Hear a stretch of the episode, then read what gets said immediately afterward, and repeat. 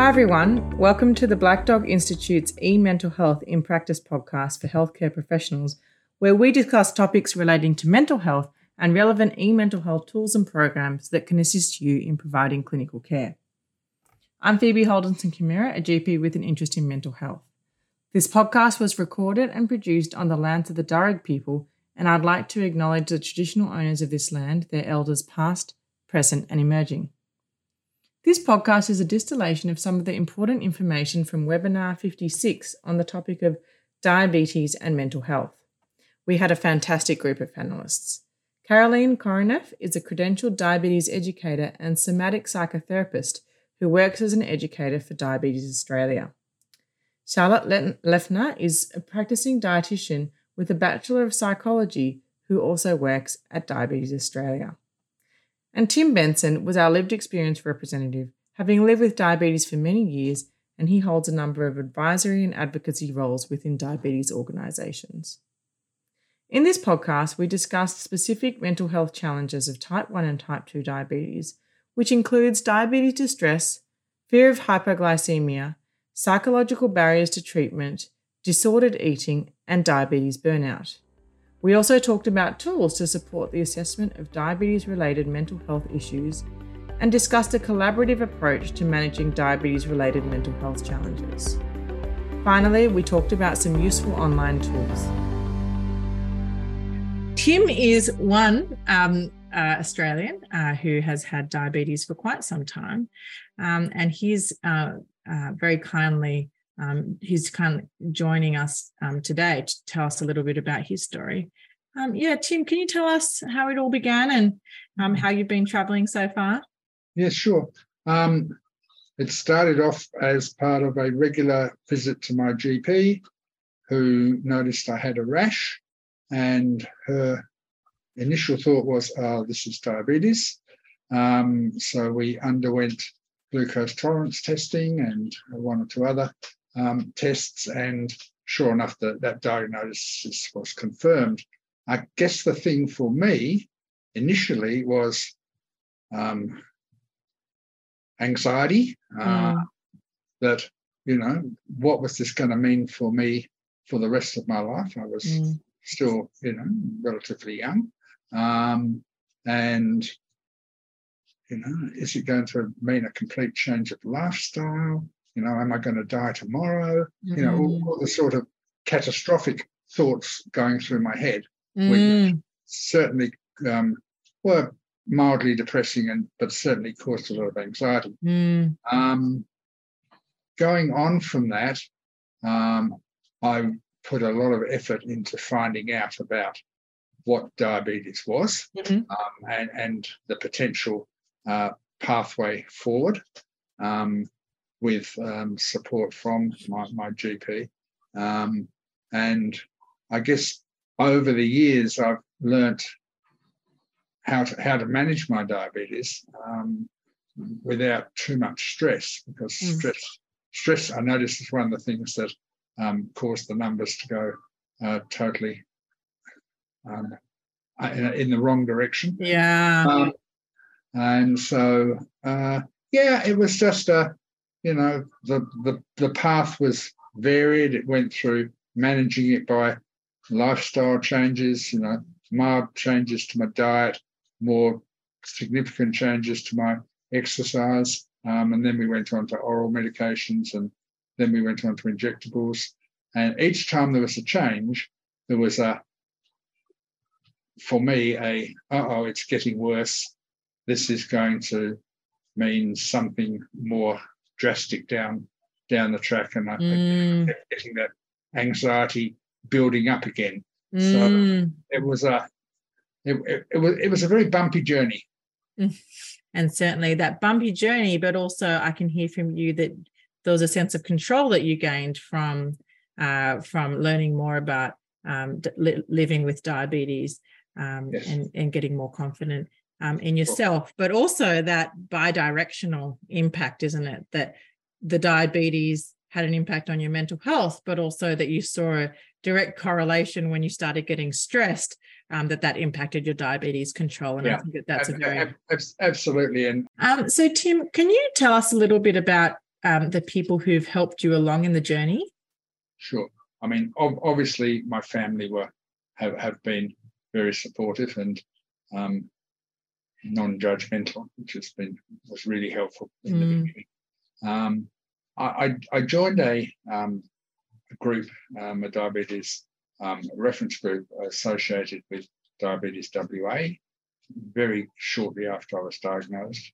And one of the things that I found from joining this group was, you know, I wasn't alone, and some of these people have been diagnosed for many, many years, um, and they were still, you know, get living a fairly normal life, mm.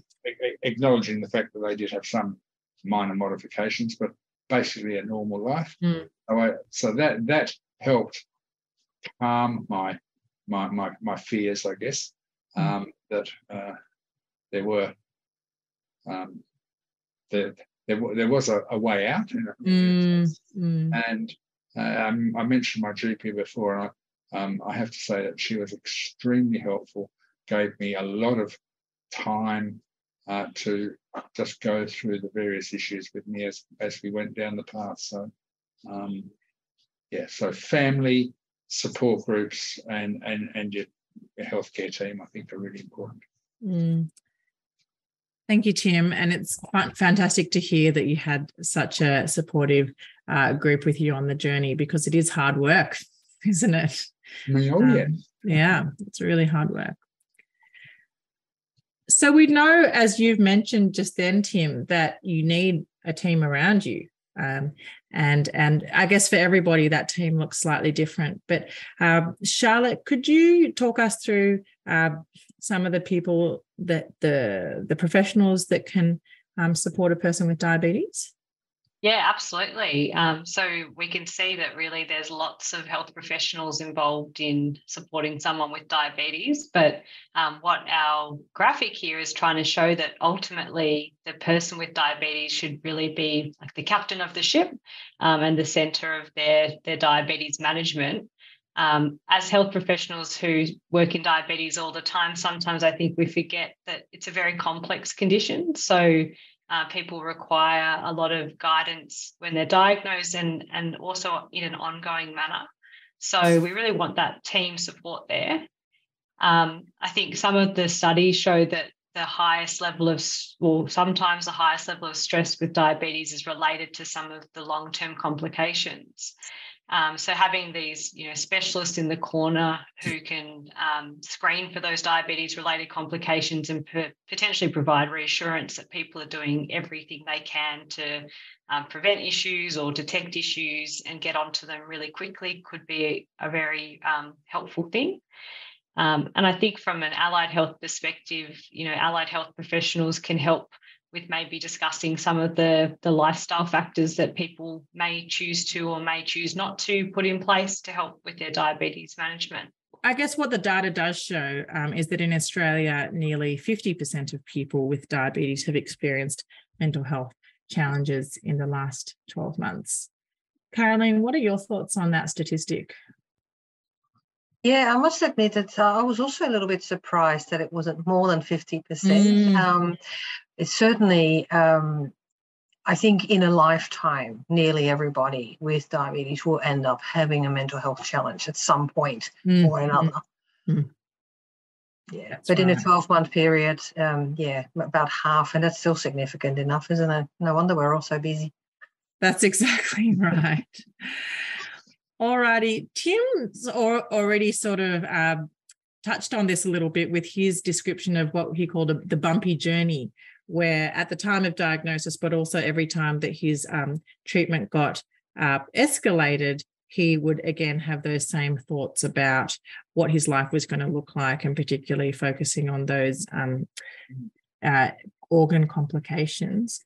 Um, Tim, what's what's been? Do you have anything else that you wanted to add to that idea? Of- well, yeah, um, I, th- I, think um, I've already talked about what happened for me at the time of diagnosis. Mm. Um, but every time we had a change in medication, to me, that was an indication that the condition was worsening mm. um, and that we had to do something a little bit more uh, virulent to uh, get it under control. and and with that went the again that fear of the situation is getting worse. I'm going to have some significant impact.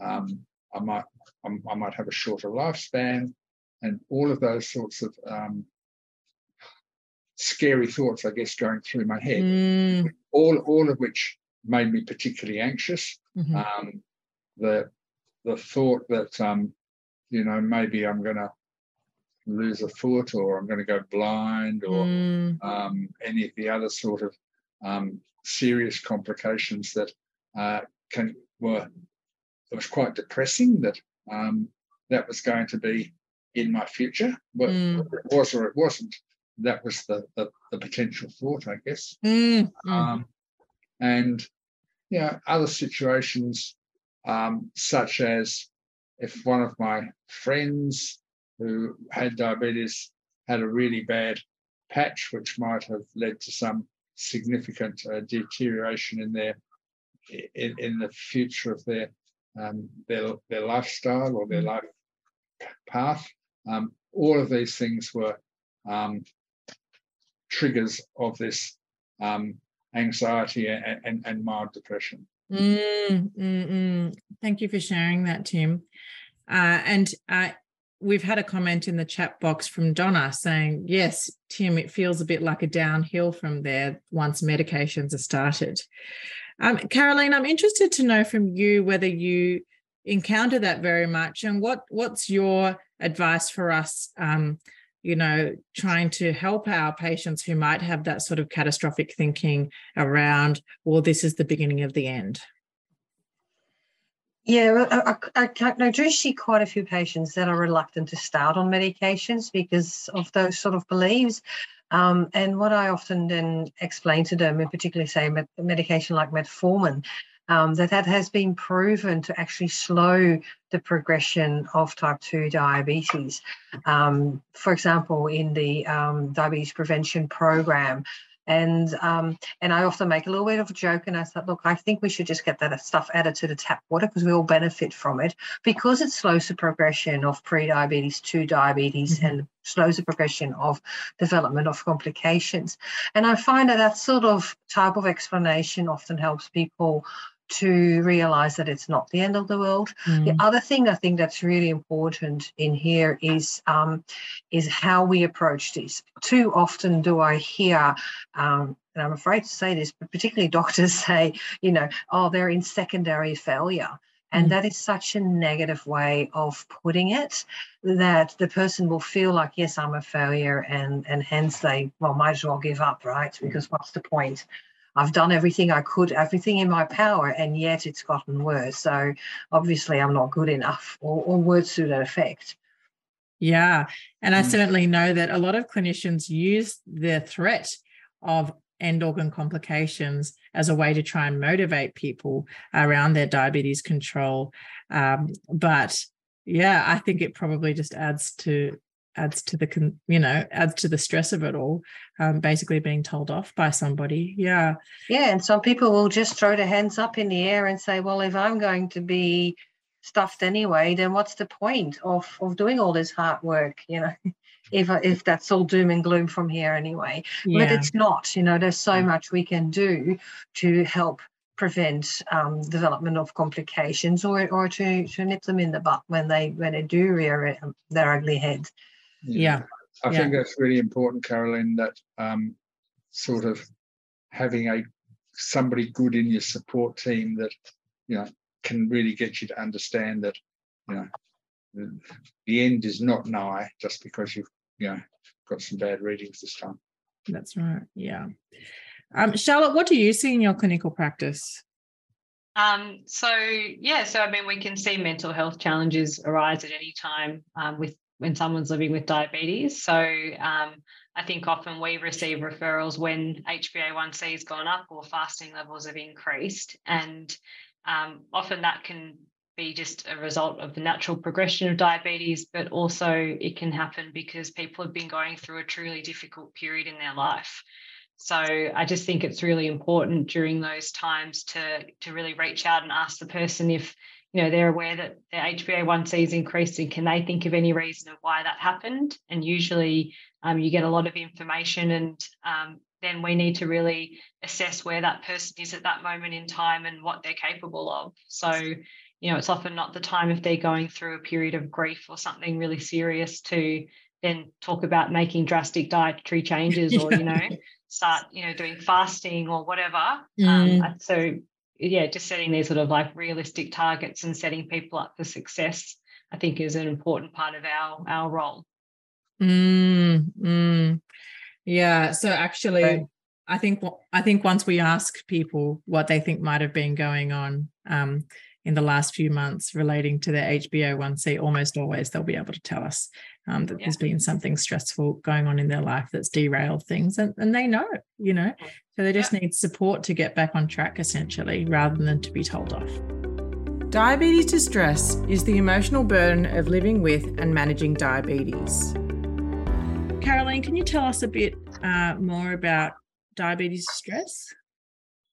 Yes, well, as, as many of us know, you know, living with a chronic condition such as diabetes does really take its toll on a long term uh, because there is so many extra demands. So in diabetes, there is the you know ongoing um, checking of blood glucose levels, taking medications or insulin injections. It may be attending uh, medical appointments, um, and there's often additional medical appointments such as your optometrist or or dentist to make sure that we, in an effort to try and prevent development of complications.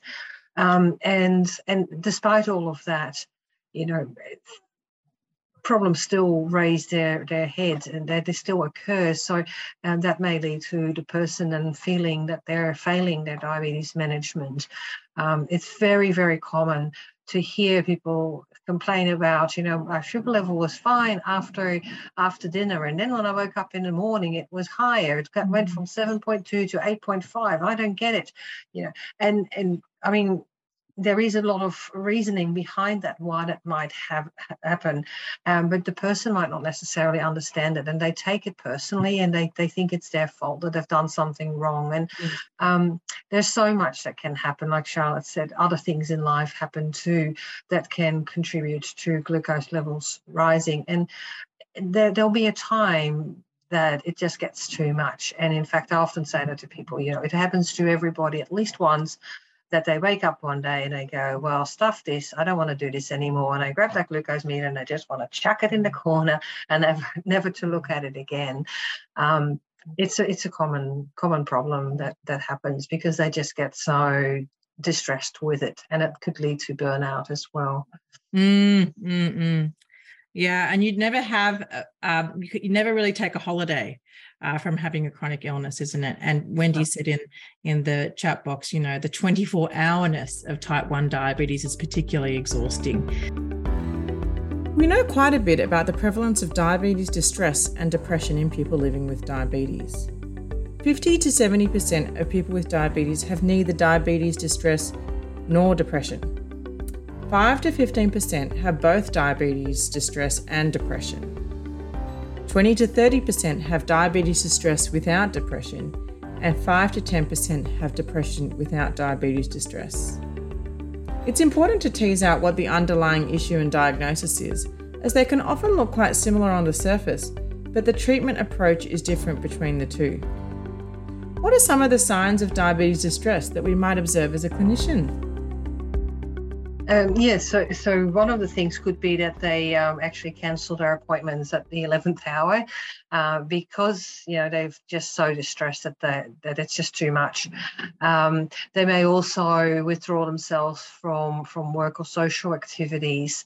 Um, they may um, seek refuge or or um, support in other other ways. So, for example, by um, by their um, their little trips to the fridge for um, little food for comfort or something like that, it can lead to sexual health problems. Um, and yeah, it, emotionally, it, it, they'll lose interest in day-to-day activities, things that usually they enjoy doing. Um, they can just feel so defeated and helpless, feeling overwhelmed and just be constantly worrying. Um, and that then can lead to, like I said earlier, them not following through on their self management behaviors, such as taking medications regularly mm. or taking insulin. And particularly in type 1 diabetes, there is then that uh, increased risk of um, diabetic ketoacidosis developing, which is a very real and very serious uh, medical condition. Um, and so, yeah, it's important that we provide people with the support when you recognise any of these um, sort of um, changes in their in their being. Just acknowledging that for young people, um, the the challenges are sometimes greater. Um, they're still um, trying to understand who they are and their bodies and their minds are still in that process of development. And particularly if they're diagnosed with type 1 diabetes, uh, then um, then the parents are going to be very involved in both monitoring and administering insulin, um, and that has its whole a whole another layer of anxiety uh, and and um, and worry. I think. Uh, and so, as treating clinicians, we're really having to think not just about the mental health of the young person, but also their support people. I think, um, Caroline, what do you see? Caroline, what do you see in your in your experience? Yeah, a mixture of all of it, really. Um, because what, just when I heard you talk about the parents, definitely, you know, they they often struggle with that as well. And I think for a lot of parents, um, there is these sort of feelings of guilt mm. um, because diabetes can run in families and um, has got that sort of genetic predisposition. So they feel guilty that they gave it to their child. Mm-hmm. Um, and at the same time, I'm also thinking this child, though, if they're very young at diagnosis, they not don't necessarily get the education. It's often then given to the parents. So then later on, as they grow up and turn into teenagers, um, they will struggle sometimes more um, because they're transition. Yeah, they're, they're, missing. They're having gaps in their education and support system. Mm-hmm. And I think as well, um, one thing to consider is with some of these new technologies like the continuous glucose monitors and flash monitors, often that data can be linked up to a parent's phone. And so you can imagine what it's like as like as a child trying to live your life with your mum or dad constantly yeah. having readings of your levels and calling you all the time. And it's just it really, I guess, um, impacts the childhood they're able to have. Mm, mm. Yeah, and in addition to that, even as adults, there is so much data that comes your way. You know, when you use these kind of um, technolo- technological pieces, um, that people can develop distress and, and burnout from from all that data. Um, so yeah, sometimes um, a, a, little bit of a holiday can make a big difference. And although we can't get the holiday from diabetes, maybe we can give them a little bit of a holiday from monitoring, for example. Monitoring. And yeah. Um, yeah. So for a child that maybe that maybe a parent might take over again for a little while to give the child a bit of a break from having to do it. Older children then, because um, obviously the real young ones they they definitely need that support. Um, but even for adults, it may be um, you know turning the CGM off for a while and going back to finger pricking uh, a couple of times a day just to keep an eye on things, but not necessarily every meal before and after um, that sort of, of thing. Yeah, it's interesting, isn't it? It's always um, uh, I guess seen it's often talked about as a very positive thing, and certainly in the chat box there's been people saying that it's been life changing. The CGM, uh, so it certainly gives people a lot more sense of control, um, particularly with hypos. I think it gives people a reassurance about what's happening with their sugars overnight. So that's amazing. But yeah, there's that other part where you know people living with diabetes are under a fair amount of um, sort of scrutiny anyway you know they're used to people commenting on what they eat and what you know what they're doing or watching them you know prick themselves or whatever. Uh, but yeah that cgm aspect um, sort of just adds another layer of scrutiny potentially into that system. Mm. so i guess um, we're probably all asking ourselves how do we go about trying to monitor for this uh, as clinicians in our patients. We know that, um, you know, people might show some of those signs that Caroline was just telling us about of, um, of you know, disengagement or change, you know, changed behaviors or eating or things like that. But um, I guess to have a bit more of a consistent approach, the recommendation would either be to use um, a questionnaire, validated questionnaire like um, the PAID or the diabetes distress scale, or to be asking on a fairly regular basis similar questions. Um, the problem areas in distress questionnaire is a 20 item questionnaire, um, and the diabetes distress scale is similar. And interestingly, um, is broken into four quad um, four domains, including physician-related distress, and that's talking about um, the distress that people feel coming in contact with the healthcare system. Uh, Charlotte, what's been your experience with those um, questionnaires? Yeah, so um, we use the PAID questionnaire um, when we before we do this five-day uh, diabetes course for adults with type one diabetes, uh, and um, we found in studies that about 29% of people indicated they had severe diabetes distress. Uh, and interestingly, at the end of the program, uh, that had dropped down to 13%. And these are really large scale studies. Um, so it's interesting that, you know, more education and information is one major factor in helping reduce people's distress around diabetes. Mm. Um, and also, it's interesting because I would speak to people for an hour about how they manage their diabetes on the phone before these programs, and they might come across as this really um, informed, cool cucumber. And then suddenly you can get these PAID questionnaires back that are quite shocking, and you think, oh my goodness, this person's really actually suffering. And you mm. wouldn't have known unless they'd been asked some really specific questions in relation to that. Mm. Mm. So I think, yeah, goes to show that if we don't ask, we don't know. I yeah, think. And yeah.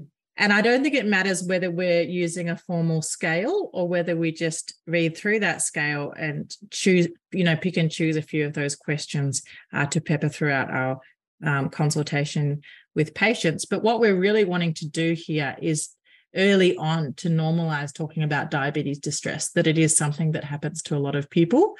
Uh, normalize the distress itself, um, and try and get to the bottom of where that distress is coming from. So find trying to work out um, what what in particular is hard about living with diabetes, and um, but also not um, not to focus too much on the negatives, uh, and also um, trying to spend a bit of time um, having a strength based approach, which is to say what's going well right now, what are you happy with, um, and um, honoring that person's um, efforts um, to manage their diabetes because it's really, really hard work. Mm, I think you made a really good point there, Phoebe, about not necessarily going through the tests um, mm. formal way, but sort of asking some key questions because I think from a, a person living with diabetes perspective, the thought of having a, a structured yes care sort of thing is in itself quite um, terrifying, and you sort of wonder what the uh, underlying thing is. Whereas specific questions coming up in conversation is is far less threatening. Mm, mm. And I think that's why a lot of us probably aren't using it, is because we have a sense that it could be a bit clunky to use, or our patients might not really be that comfortable with it. Um, and so that's completely fine. I think we're not trying to say that everybody should be using the questionnaire, but more mm. just that uh, that we need to be asking those questions in some way or other. So we talked quite a bit about diabetes distress. Um, Charlotte, can you tell us a bit about some of those other diabetes-related mental health challenges? Yeah, sure. So um, diabetes burnout is often something that might come after a period of diabetes distress, and that's often when people start to feel just emotionally exhausted um, by the demands of diabetes and that constant vigilance that's required to manage diabetes. Um, and that usually presents as people kind of checking out a bit uh, and perhaps not checking their blood glucose levels or not attending medical appointments. Um, some of the fears around hypos. So we have people so worried about having hypos, particularly those who live alone, uh, that they'll choose to run their blood sugar levels much higher to really mitigate that risk. So that might look like um, you know, not great numbers to a doctor or a healthcare professional, but they can be psychological reasons behind that. Um, some of the psychological barriers to treatment can be people say, as an example, with type 2 diabetes, really not wanting to go into insulin. Mm. Um, just thinking, you know, that means that it's progressed very far, I failed, or I just really don't want to have to use needles. Mm. Um, and also, you know, we see a lot of chatter online about um, people having concerns about medication side effects, like even metformin, which we consider very safe.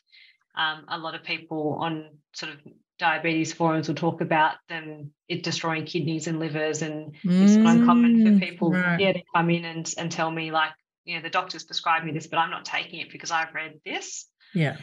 Um, and then lastly with disordered eating we know that certainly some people fall into a category of um, eating disorders which would fit a diagnostic criteria but that's generally a fairly small amount of people um, but a really vast number of people have disordered eating behaviors. So um, that can be like, you know, punishing yourself for overeating with maybe excess exercise or skipping the next meal or fasting for long periods of time. Um, it can be really uh, assigning negative labels to certain foods or um, strictly avoiding certain foods. Um, or even just periods of um, eating that doesn't feel within their control. Um, so, like a lot of the time after diagnosis, people will come in to see me and think that there's certain foods they can never eat ever again. Mm. Um, you can imagine the headspace that that puts you in. It you're not going to have a healthy relationship with food if you think there's things that are forever off limits to you, and at some point you're going to break and you're going to eat it, and then you know how are you going to feel when that happens? It sounds to me like you see a fair bit of disordered eating in your practice, Charlotte, with people with yeah. diabetes and, and often people, um, not often, but it's not uncommon for people with type 2 diabetes to have had really long histories of dieting and um, concerns with their weight, that they've developed this really complex um, relationship with food where they no longer trust themselves to be able to make good decisions and they no longer know um, who to believe and what information is accurate. So um, there's a lot of unpacking to do usually.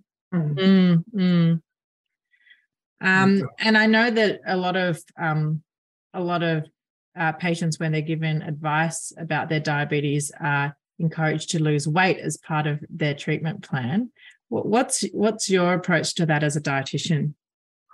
Yeah, so um, I, on my initial intake form, I just have a question that um, asks them if they know what their weight is, and this next question is whether they want to discuss their weight during the consult, because some people are so keen to have that conversation, but equally other people don't want to talk about their weight.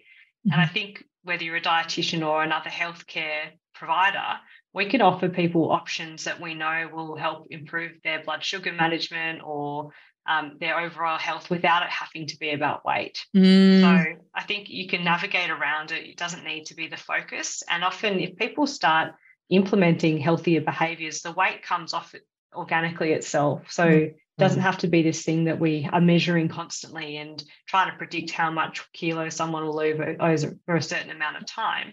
Um, we could just try to go for health gains and getting these great habits in place rather mm-hmm. than weight loss being the focus and the only thing we're really aiming for. It's important that we show that we care, care being an acronym for being curious, accurate, respectful, and showing empathy. And we do that, for example, by not talking about testing. Mm. Um, you know, testing your blood means that you either pass or you fail. But as you've probably mentioned or noticed already, we talk about blood glucose monitoring or checking the levels uh, because that way the, the, person will just have this sense of, okay, we're just seeing where are we at right now uh, without sort of any further judgment.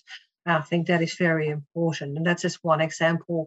Um, not not calling them a diabetic, um, for example, is another one. There's no such thing as a diabetic diet. You know, it's a healthy eating plan. Yeah. Um, and, and, yeah, there's, there's all those sort of different things. And there's actually a whole um, document put together by Diabetes Australia that will help you in um, in your language um, when working with people with diabetes. Mm. So, as health practitioners, many of us are going to be familiar with the five A models of behavior change, uh, but Diabetes Australia um, has a seven A's model um, around talking to patients about their emotional and mental health problems routinely as part of di- routine diabetes care.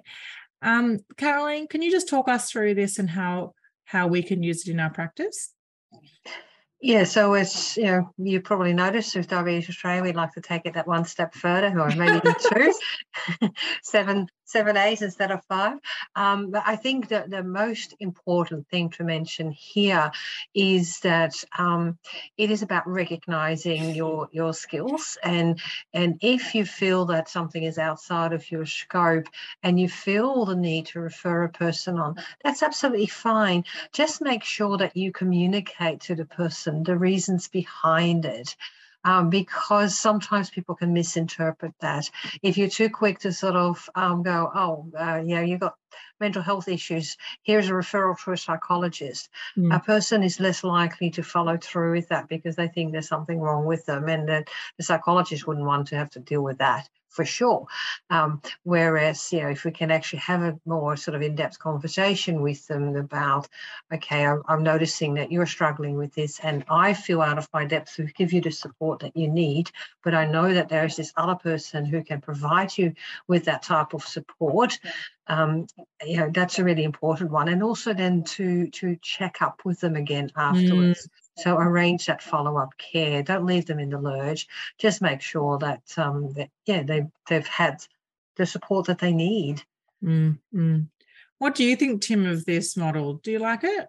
I do like it, and one of the things that, I, whilst I accept that it's designed for um, clinicians, I, I, think it's a, a, useful thing for uh, the clinicians to share with um, the person that they're they're dealing with, the, the person who's got the diabetes, because it sort of gives you a, a bit of a guidance of mm. you know what what options are available mm. yeah mm. yeah it sort of destigmatizes the whole problem as well i think by just showing that yeah there's a pathway here and lots of people need to use it so yeah Alrighty, so we're sort of reaching towards the end of the webinar, and you might be thinking to yourself, you know, oh, I'd love to learn more about this. And certainly, we've only just scratched the surface tonight. Uh, if you're interested in learning more about diabetes and emotional health, there's a fantastic guide from NDSS um, that's um, got a lot of detailed um, advice um, and, and algorithms and things like that for you to be able to use in your clinical practice. Some great examples on how the 7A model is put into practice as well, actually. Yeah. You may also be thinking that you might want to upskill a little on diabetes care itself. And there's a wonderful suite of online short courses available for health professionals at diabetesqualified.com.au. NDSS, um, you may not know, actually has a helpline um, that is staffed by dietitians, diabetes educators, exercise physiologists, and a counsellor. Uh, so if you do uh, realize that a patient of yours is suffering from depression or diabetes distress or eating disordered eating, whatever it might be, this might be a nice way um, as a holding place for them to be able to get a little bit more professional input. Uh, uh, um, and uh, we also, Tim talked talked to us a lot about the role that peer support has played um, in keeping him well over the last 20 uh, something years. Uh, and so um, the NDSS website has uh, instructions on how to find your local peer support groups. In terms of e-mental health resources, there are two wonderful resources that might be of interest to you. The first is part of the My Compass program from the Black Dog Institute, um, which is actually a much larger program uh, of self-administered um, questionnaires, but also treatment programs. But embedded within that is a three module um, program called Doing What Really Counts uh, for people with diabetes. And this is really fantastic. It helps people to do values. Um, values orientated work and working out what really matters to them uh, with their diabetes and mental health. Uh, we've also got a Queensland University of Technology uh, program called On Track, uh, diabetes, which is an online program for people who have type 2 diabetes, um, helping to support people to take care of both their health and their mood, uh, and was developed by a group of GPs, psychologists, and a healthcare research team. So I'd really encourage you to have a look at both of those. I hope you've enjoyed this podcast on mental health and diabetes. A big thank you to Caroline, Charlotte, and Tim for sharing your expertise and experience with us. All the resources and services that we have discussed are available via the Black Dog Institute website under the eMental Health page under webinar 56. Thank you so much for listening today. Until next time, bye.